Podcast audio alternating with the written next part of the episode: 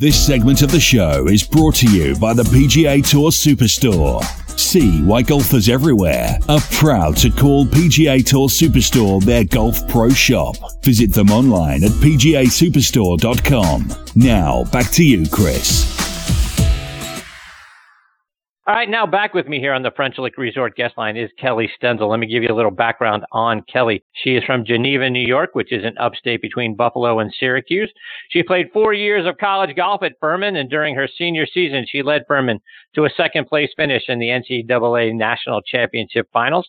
After college, she played professionally for five years on the Futures Tour, the European Tour, the Asian Tour, the South African Tour, and the Australian Tour as well. She turned her attention to teaching, and uh, Golf Magazine has named her as one of their top 100 instructors. Golf Digest has her as one of the top 50 best women teachers, and Golf for Women magazine has named her one of their top 50 instructors as well. She is a, uh, a PGA of America Master Professional. She's written several books, including The Women's Guide to Golf, The Women's Guide to Consistent Golf, and The Women's Guide to Lower Scores. Golf Magazine has also named her as one of the most beautiful women in the game of golf, and I'm delighted to have her back with me again tonight here on Next on the Tee. Hey, Kellie, thanks for coming back on the show. Hey, Chris, thanks so much for having me, and I love your energy. So I'm gonna I'm gonna try my best to keep up with you. You're doing a great job. Appreciate you. hey, and thank you for the nice intro. That was very nice of you. Thank you. Uh, absolutely. But Kellie, you know what? It's been a minute since I got the privilege of having you on the show. So catch us up. What's been going on with you? Oh, you know, it's been it's probably been a few years now. You know, it's it's never a dull moment. We're super busy. I spend most of my year down in South Florida.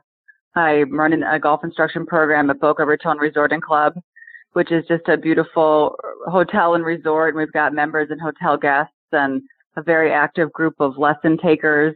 And we run daily clinics, golf schools, corporate events. So that keeps me very busy. I'm also teaching up in Palm Beach at Palm Beach Country Club, and the members there are terrific, and it's a beautiful club in the north end of Palm Beach. And then family life keeps me very busy. My husband and my son, we have a 10 year old boy who is a great kid and very active and plays a lot of sports and, and does a good job at school. So there isn't a lot of free time, but it's all very good and a lot of fun.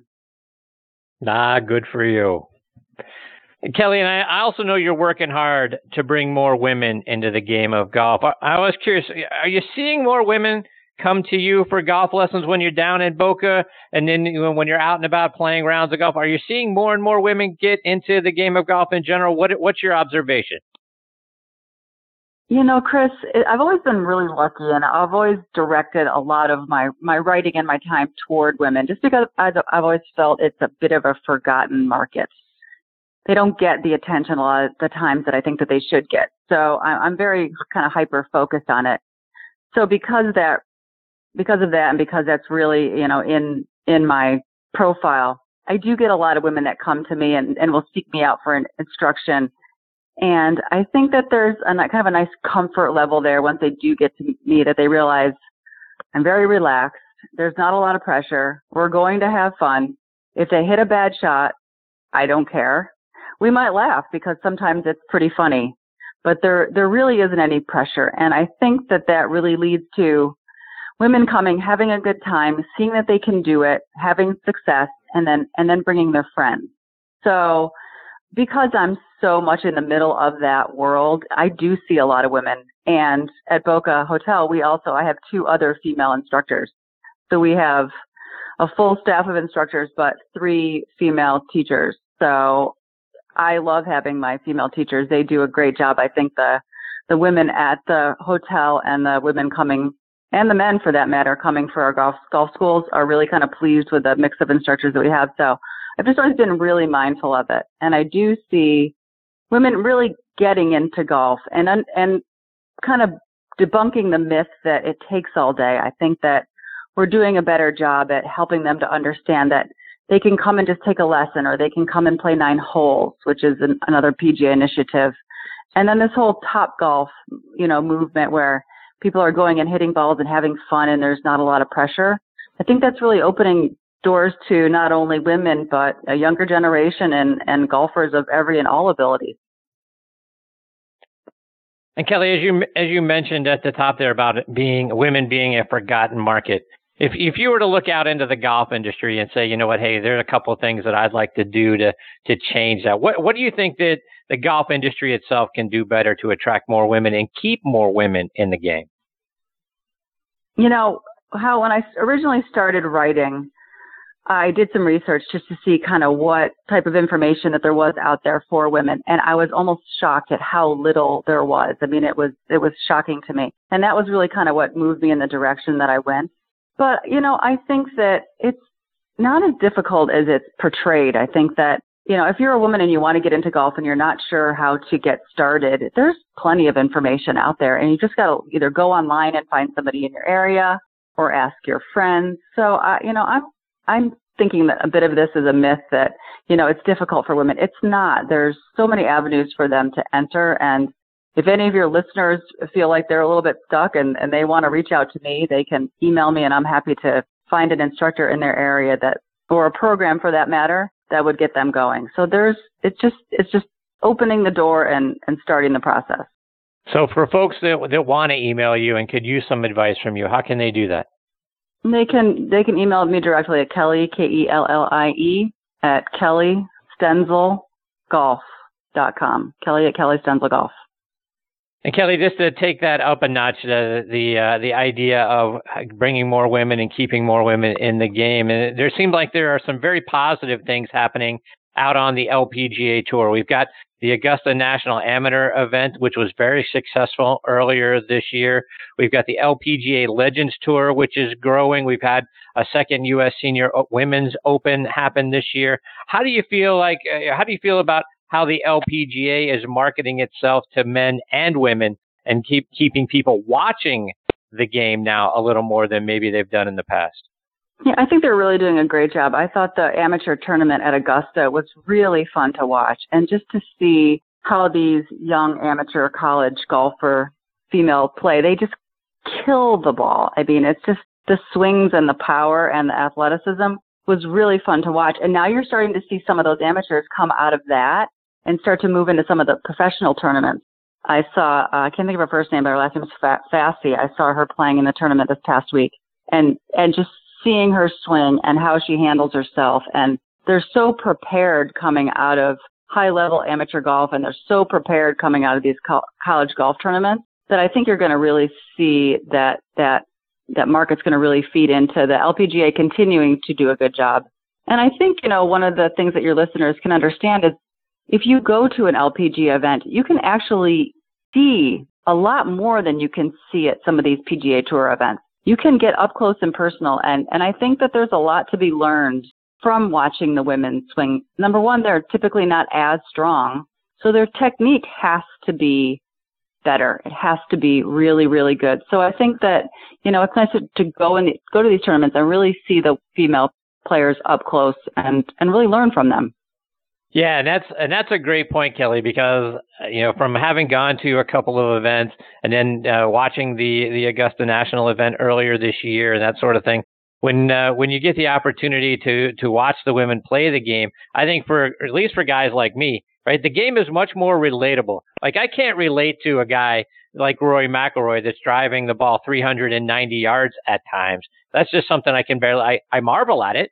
I can't comprehend it, but at least when I'm watching the women eh, drive the ball 270, 280, 290, yeah, that's still further than I can hit it, but it's at least more relatable to me. And the, and the irons that they're hitting into greens are something that I can more relate to. And I think that is an excellent point that going and watching some of those tournaments and watching how the women swing is actually probably better for those of us that are just weekend hackers to uh, to be able to relate to somebody that's playing the game and how they play it and the choices they make and the strategy for playing some of the golf courses and even the distances that they play. It's all more relatable to us. Yeah, I think, you know, certainly for me, for me to hit a 270 or 280, I've got to hit a car path in there somewhere.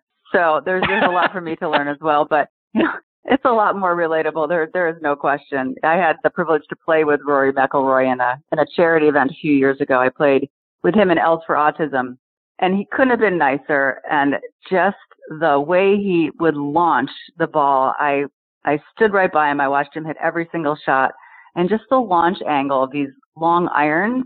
I mean, literally, they're like lasers. I think every time he hit one, I would just stand there and just listen to it and watch it in amazement because my the best shot I'll ever hit in my entire life will look nothing like that. Unfortunately, it was very impressive. And Kellie, speaking of swings, you recently did a piece for Golf Week magazine commenting on Brooks Koepka's swing. Talk about what impresses you most about what uh, what you see from him. Well, Brooks Koepka's fun to watch. I mean, he's you know he's a local a local South Florida uh, person, so he's very easy to root for. He's you know kind of grown up down there and gone to high school there, and and still lives in the area. And just to watch his success over the last few years has really been amazing, and and great a great representative of the South Florida area. But my comment to Golf Week on his what impresses me the most about him I mean, obviously he's very strong and obviously he's very fundamental. But as I watch him, he's just so focused. I mean, I, what I see with him is just the look on his face. It doesn't change. It's very focused. It's very businesslike. You, you, I see him be, being very level. His highs aren't really high and his lows aren't really low. And that's a great way to move around the golf course. So as much as obviously you can see the power and his balance is phenomenal. That's something that all of us could emulate would be how great his balance is. But just the way he focuses and manages his way around the golf course, he's he's definitely a person to watch on that front. And he's he's very interesting to me because he's got a unique record, right? He's he's got six wins on the PGA Tour. Four of them are majors, which when you talk about focus, it, it, and, I don't know, I, obviously I know nothing about Brooks Koepka. I don't know him. I don't know what goes through his mind. But from an observation standpoint, he looks like a guy who is, if it's not a major, he's sort of out there practicing, getting ready for a major because the focus doesn't seem to be the same. Because if you're going to win a major, and I've said this on the show many times, if you're going to win a major anymore, you're going to have to beat Brooks Koepka the guy is always at the top of the leaderboard in in, uh, in majors, right? He's won four of the last nine. This year he's got two seconds right. and a win in the majors. But it, maybe I, I don't know. What's what's your thought about his focus if it's not a major? Do you think his focus is on his game and he's practicing, or he just can't? It, it just doesn't excite him enough to get him up to try to win a you know oh by the way championship or open if it's not a major. You know what? That's a really good question. I I had never really thought of it that way, and I and maybe I'm a little bit spoiled. I don't watch a lot of golf other than the majors for whatever reason, just probably busy.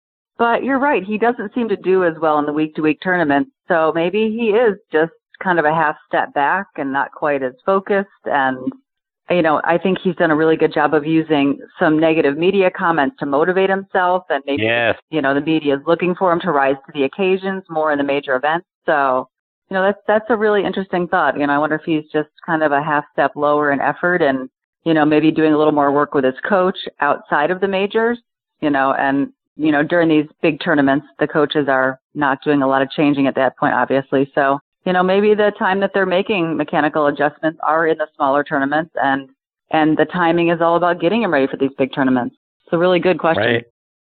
Kellie, you've got a wonderful website again, kelliestenzelgolf.com, and you have several playing lesson videos on there, and I want to get a few lessons for our listeners tonight. And I'd like to start with how to hit better and more solid iron shots. How can we do a better job of making solid contact and getting the ball up in the air? Yeah, one of the things that I've tried to do, Chris, beyond the books is I spent a little time filming some instructional videos. Uh, one is full swing and the other is short game. So I've been able to put those on my website. And what we've been trying to do is just get some of that information out to people just to help them help them improve their game. And I think one of the challenges with golf is that little golf ball, it sits on the ground. And at a lot of these beautiful golf courses, the grass is really short. So those of us who have played other sports, and a lot of us have, there's this inclination to try to lift the ball or to try to help it up. I, you know, I see it, you know, every day from a lot of golfers on my lesson tee. And the problem is, and the challenge is, it's so counterintuitive. So to hit good, solid iron shots, I think for you know the average golfer, you've got to go a little bit mind over matter. So first of all, it definitely starts from a great posture where the golfer's bending or bowing from their hips and getting their chest forward so their arms can hang because their arms love to return to where they hang. So it's really a bowing, chest forward, hands hanging right below shoulders, And I like to see the weight a little more forward toward the toes, especially for the women. We've got to get in balance for our, our bodies, which are a little bit different.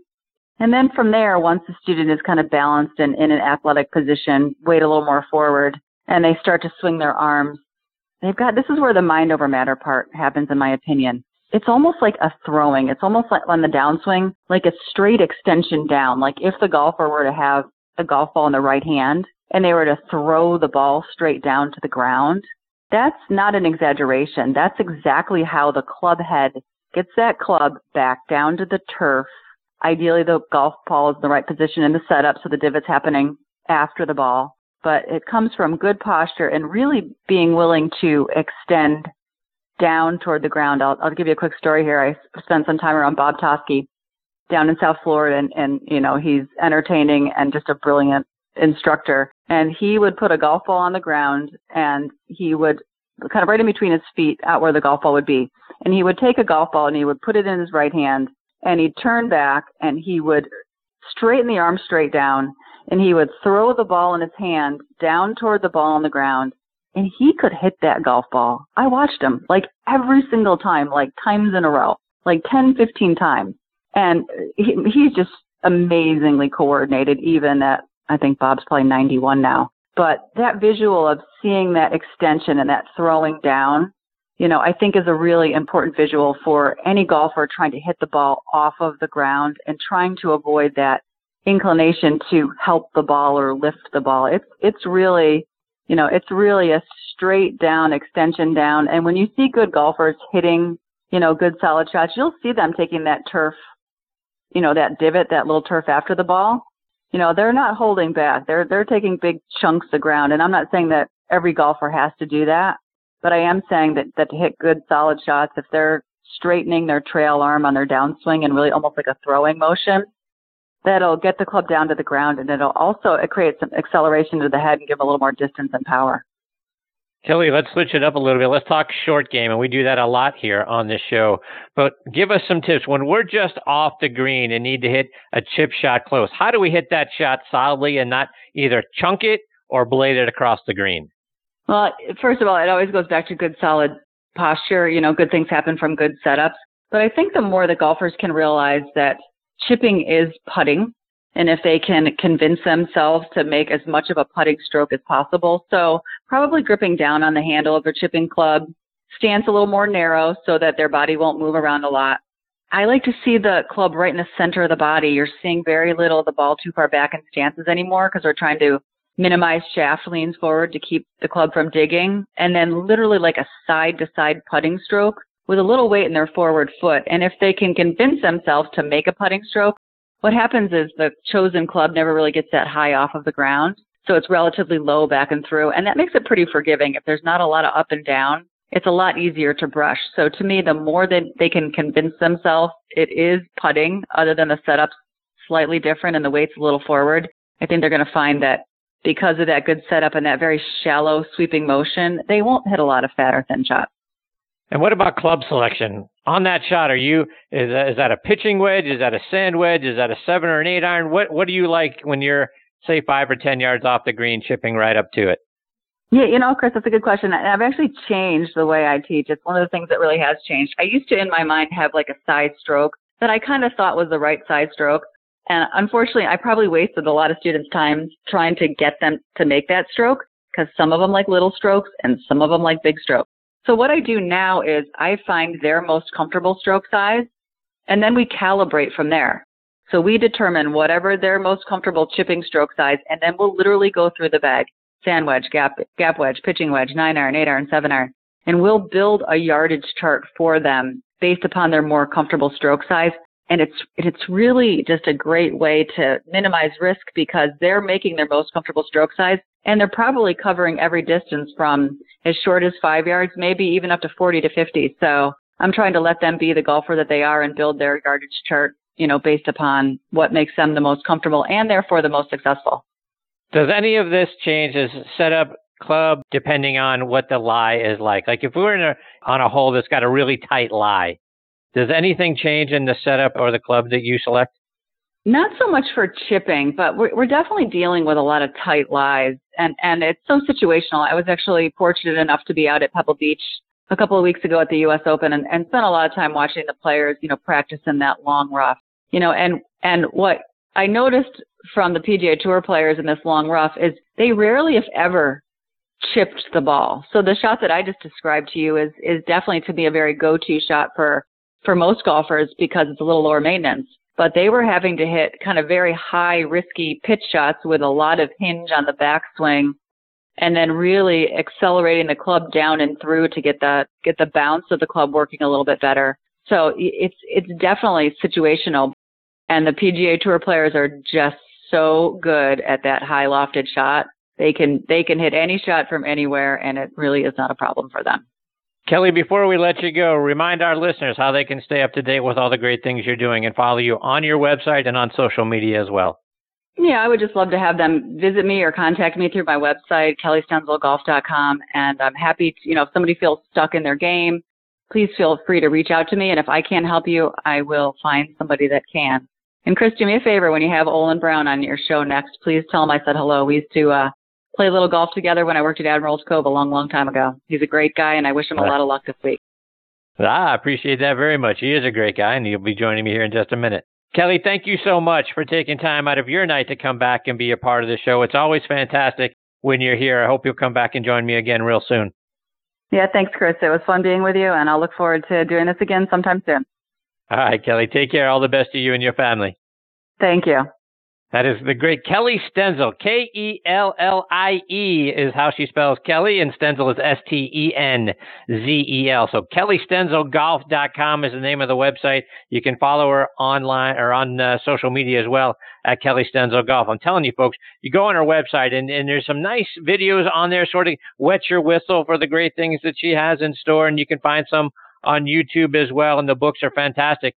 I, the one thing that I really enjoy about Kellie is just the, in the delivery style, and I think you got a taste of that throughout the course of the interview and how she talked about it up at the top of the uh, of our time together, where she talks about it being relaxed and very easy. And I think that is the thing, you know, one of the keys to how great a teacher she is, is because you feel relaxed when you when you watch the videos and you watch how she's teaching you how to hit these shots, and then obviously, you know, in the in the course of the interview as well. I think that's a great trait that uh, that Kellie has. She's a fantastic instructor on top of all of that, and very much uh, looking forward to having her back on the show with me again real soon.